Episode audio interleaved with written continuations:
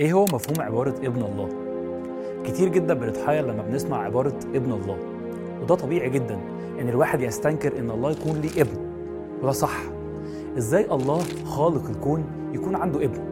وفعلا ده ما ينفعش إن الله يكون عنده ابن زينا إحنا كبشر. ده صحيح بالمعنى الطبيعي البشري المادي لمفهوم البنوة. لكن لو عرفنا مفهوم ومعنى عبارة ابن الله حسب الفكر المسيحي الأمر هيتغير والأمور هتوضح أكتر وأكتر.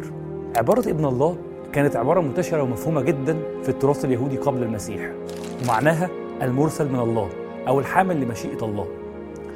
ابن الله مش معناها إن الله سبحانه تزوج وأنجب حاشا.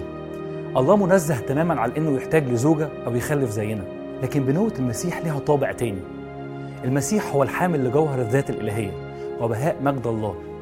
والكتاب المقدس بيقول عن يسوع المسيح الذي هو بهاء مجده. ورسم جوهره وحامل كل الأشياء بكلمة قدرته بعد ما صنع بنفسه تطهيرا لخطايانا. عبرانيين واحد ثلاثة الذي هو صورة الله غير المنظور بكر كل خليقة. كلوسي واحد خمستاشر. فالمسيح هو صورة الله في عالمنا. ده المعنى في الكتاب المقدس اللي يقصده في عبارة ابن الله. والكتاب المقدس كمان بيوصفنا إحنا كمؤمنين بالمسيح إننا أبناء الله. وده اللي بيقوله الرسول يوحنا في رسالته الأولى. انظروا أية محبة أعطانا الآب حتى ندعى أولاد الله.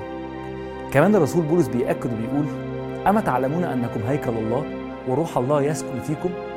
يعني كل حد بيحمل روح الله بداخله من خلال الإيمان بيسوع المسيح يدعى ابن الله.